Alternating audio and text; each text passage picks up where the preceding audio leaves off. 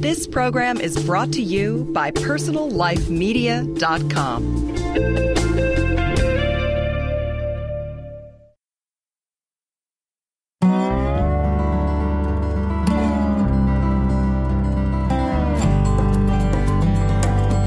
Hi, and welcome to Green Talk, a podcast series from greenlivingideas.com. Green Talk helps listeners in their efforts to lead more eco friendly lifestyles through interviews with top vendors, authors, and experts from around the world. We discuss the critical issues facing the global environment today, as well as the technologies, products, and practices that you can employ to go greener in every area of your life.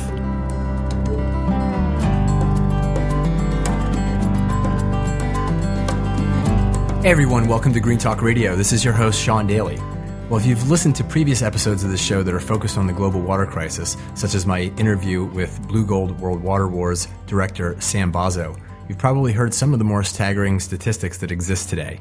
For example, almost 1 billion people across the globe currently lack access to safe water, and over 2.5 billion don't have access to proper sanitation. Well, my guest today is an activist working to help alleviate this problem, but he doesn't fit the profile of your typical environmental activist. Ryan Hreljac, at the age of six, was inspired by lessons learned in his first grade class about children who don't have clean water around the world. Now, over 10 years later, his message has reached around the globe and he continues to work towards his dream of clean water for everyone through the work of Ryan's Well Foundation, which he founded. Ryan, welcome to the program. Hey, Sean. Thanks for having me. Hey, it's our pleasure. Well, I first heard about you when I actually watched the film Blue Gold uh, World Water Wars, and uh, Sam Bozzo, the director, was kind enough to put us in touch. I was fascinated by the story. It was very inspiring. I have children just about the age that you were uh, when you first had this epiphany. And so I think I'd really just like to start. I'd just like you to tell, I'm sure you've told this story many times, but I'd, I'd love if you would to share it again with uh, our listeners. Well, it was in my grade one classroom. We were doing our annual charity project fundraiser thing, like you know, you do canned food drives and stuff like that. And that year, we were raising money for developing countries. So my teacher, her name was Mrs. Prest, she brought in this list of things we could save. So it was like one cent was for a pencil, two dollars was for a blanket, and so on and so on. And then she got to a point where she said seventy dollars would buy a well. And then she added in after that, yeah, people are dying because they didn't have clean water. And in my class, we were in grade one, we didn't really understand. We're like, what do you mean? Why don't they just go to the water fountain? And yeah, my teacher explained to us, yeah, they don't have water fountains. They have to walk something like five kilometers to go get a drink. So we didn't know how five far five kilometers was. We were in grade one. So my teacher said 5,000 steps. And that didn't really help. But I remember counted this, I counted the steps it took me to get from my classroom to the water fountain. And I counted 10. So I just figured one thing I was stressed a lot upon, I guess, me and my peers at that age was sharing. You know, you share this, you share that, the kind of stuff you learn in kindergarten. So I figured I'm in this position where I have, where I can share, and something as simple as clean water, which I took for granted every single day. So I figured, okay, my teacher said it would cost seventy dollars, so I'll go home to my parents. They have lots of money, right? And I'll say, Mom, Dad, can I have seventy dollars to build this well? And I'll bring it back into my teacher, and then the problem would be solved. Right. And I thought it was a great plan, but I went home to my mom and dad, and they said they basically ignored me for a couple of days. And then uh, a few migraines later, they finally sat me down because I basically wouldn't let it go, and they made them feel really bad about themselves for not helping me with this. So they sat me down and they said, you know, Ryan, seventy dollars, you know, it's quite a bit of money. We can't just give it to you like here's seventy dollars, off you go. But what we can do is give you a chance to earn it by doing extra chores on top of the chores you already do, and we'll support you. So I did extra chores for four months, like vacuuming, washing windows, stuff like that. So and I got an allowance. And after that time, though, my school had actually stopped fundraising. So I I found a water organization that builds uh, wells in developing countries uh, independently, and learned it was going to cost two thousand dollars. Ah, not the seventy that you were promised. Not the seventy, so it was a little bit higher. But I guess I didn't really take notice of that. Like my mom explained to me, yeah, this is how long you're going to be doing chores for. You're going to be as old as dad. And so we, I kind of changed tactics, and it became less and less of my project after after that day, and more of everyone's project. I started public speaking when I was seven, and I went through speech therapy when I was a kid, and my first speech was at a Rotary Club, and I guess the words may have not gotten across, but the message did. It was this kid, regular kid, nothing special. He wasn't too smart to anything, and he just wanted to help out. And that kind of carried on to the point where we were able to build that well. And after that, it's gone to a point where we've established this foundation, which, which has built 502 projects in 16 countries and has helped 600, over 620,000 people. So it's kind of unbelievable that my overdue grade one school charity project turned into this. But it's it's an amazing story. It really is. Well, I'm curious to hear about the first time. So now you raised this first two thousand dollars. How how long did that take you? It took me about a year to raise the two thousand. Uh-huh. And then you and you, so I imagine you got a lot of help from the community as well. Well, it it came out of my house, and it wasn't just me doing chores anymore. So my friends started to help out, my school, uh, lots of my family members, and it just became the whole from my community to the province to the nation to finally where we're at internationally, where we get over 100 countries that visit our website each month, and everyone's just pitching it. So it's great. Now you you actually you traveled to the village in Africa that you bought this first well for. Is that correct? Yeah, I went to. It was built at Angolo Primary School in northern Uganda, and I got to visit there when I was nine. And when I went there, I guess there was this huge celebration. There were five thousand people, and there there was a feast, and everyone was just so happy that they had clean water. And it was just kind of you take kind of take a step back, and I like looked at my life back home, and it was like okay, this is when I need to be happy. I needed to go play soccer. I needed to get at least 12 hours of sleep. And it was like, you need water to be happy. And it's just like, it puts, kind of puts you in your place for perspective wise, what, me anyway, what I needed to be happy. And just to give the people the foundations to be able to build their lives, it's just unbelievable. Yeah, it certainly is. So, well, I, I think it probably stands to reason then that you agree that the world is in a state of water crisis right now.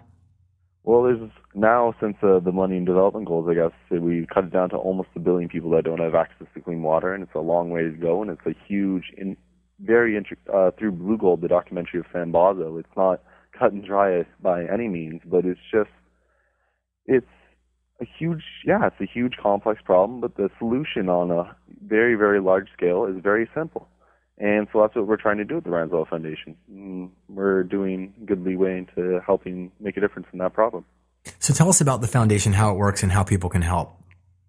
Well, the foundation, we do three main things. We don't just build clean water wells, but that's the first thing we do, and that's because, yeah, 6,000 children die every day because they don't have clean water.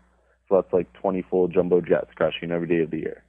And it's a big problem, simple solution. So that's why we build clean water wells. And the second thing we do is educate. So that's educating people in developed countries as well as in developing about the importance of clean water, basic sanitation, education, and not to take it for granted, granted basically. And then the third thing we do is motivation, and I think it's the most important. So that's just motivating young people, old people, short people, tall people, basically anyone to go out in the world and not necessarily make this huge, profound difference, but find their puzzle piece and find their role that they have to play. And what is your day to day role these days with the organization? I mean, I know that you have, you're uh, you're you're in high school, uh, I take it, and you're pursuing normal activities of, of a teenager in school and, and outside of school. Um, you know, how does how does your time get spent right now? Well, right now I do a lot of volunteer work at the foundation. I help sit on the board, and I do a lot of speeches. And it's just my role that I have to play in the foundation. And we've got so many so many volunteers. We have a great part-time staff that help out, and it's just been fantastic to have this huge drive behind the foundation. Yeah, that's. Are you able to balance your teenage life and, and sort of having a normal life with all the work that you're doing? Well, I guess one thing when I was younger, especially when this was kind of getting underway, I thought that I had to make this choice in my life. I could either go out there and become an activist or stay home and play video games. And it had to be this choice that I had to do. And then as I kind of went along, I kind of realized that you know there's this thing in the world called moderation, and I could, yeah, go out and help with the foundation, and I could come home and sleep too. And it didn't have to be this big choice I had to make. And I guess what I'm trying to get at is there is people in this world that you're see doing these absolutely amazing things, and your jaw will drop, and you'll be like, "Wow, I wish I could do that. That's so amazing. How could you be so selfless?" And that's fantastic, and I'm in awe of those people too. But I'm not that person. So I've kind of found that I can help out in my own way while being me too is something that a lot of, I guess, youth in particular sometimes is on the verge of understanding, but the majority doesn't understand yet. And through, I guess, empowerment like stories like the six year old that thought he could make a difference and it turned into this is kind of proven fact that, you know, it doesn't matter who you are, you can make a difference in your own way. Yeah, absolutely. Well, we're going to take a quick break right here. We're talking with Ryan Hreljac. He is the founder of Ryan's Well Foundation, and he began his active life of advocacy for water poor communities back in 1998 when he was six years old. You can find the foundation online at www.ryanswell.ca. And this is Sean Daily on Green Talk Radio. We'll be right back.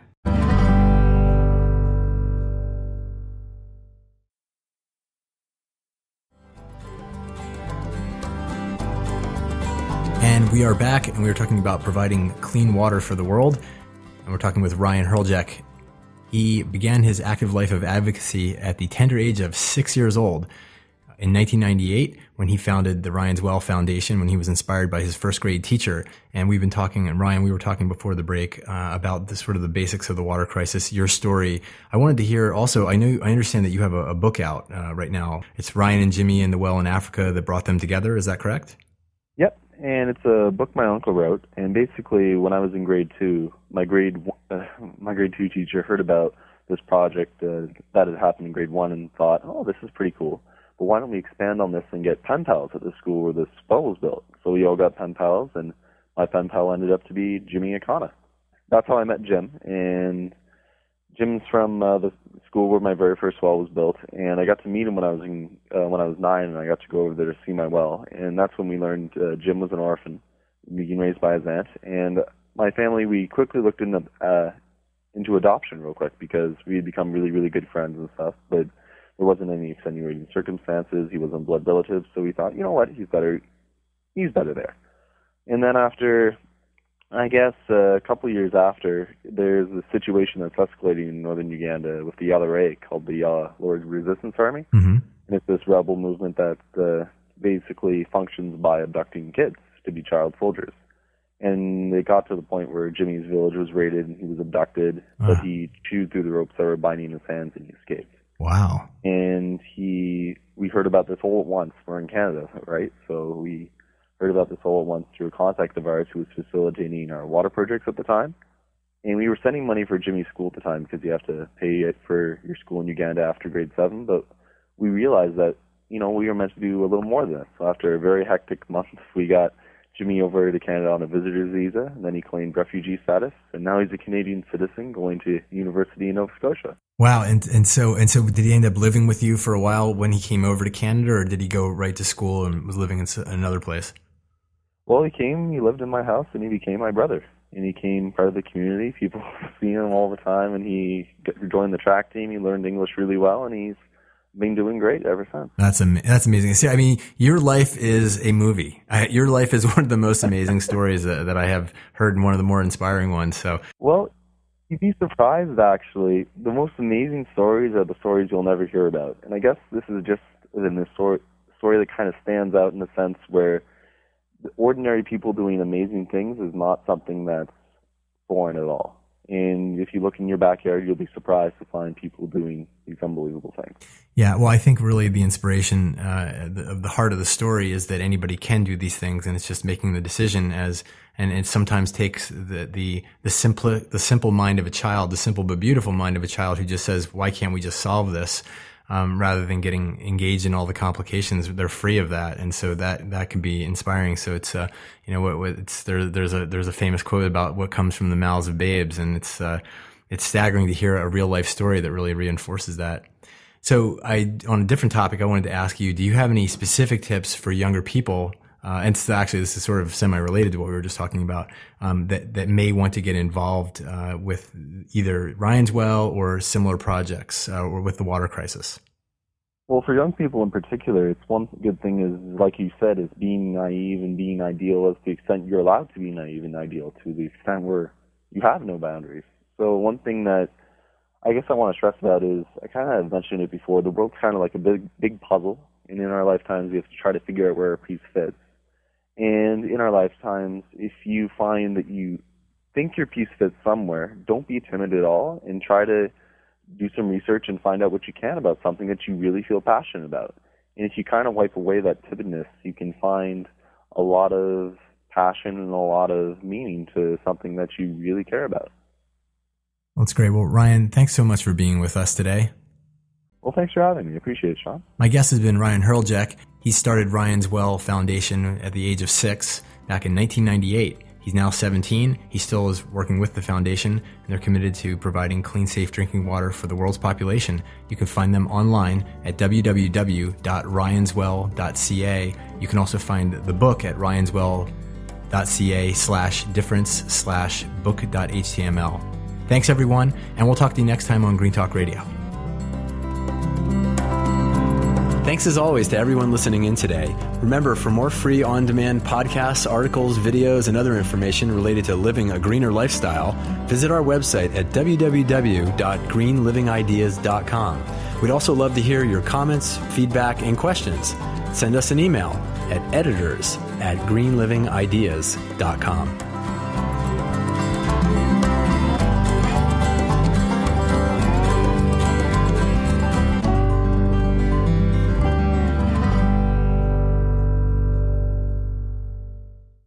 more great shows like this on personallifemedia.com.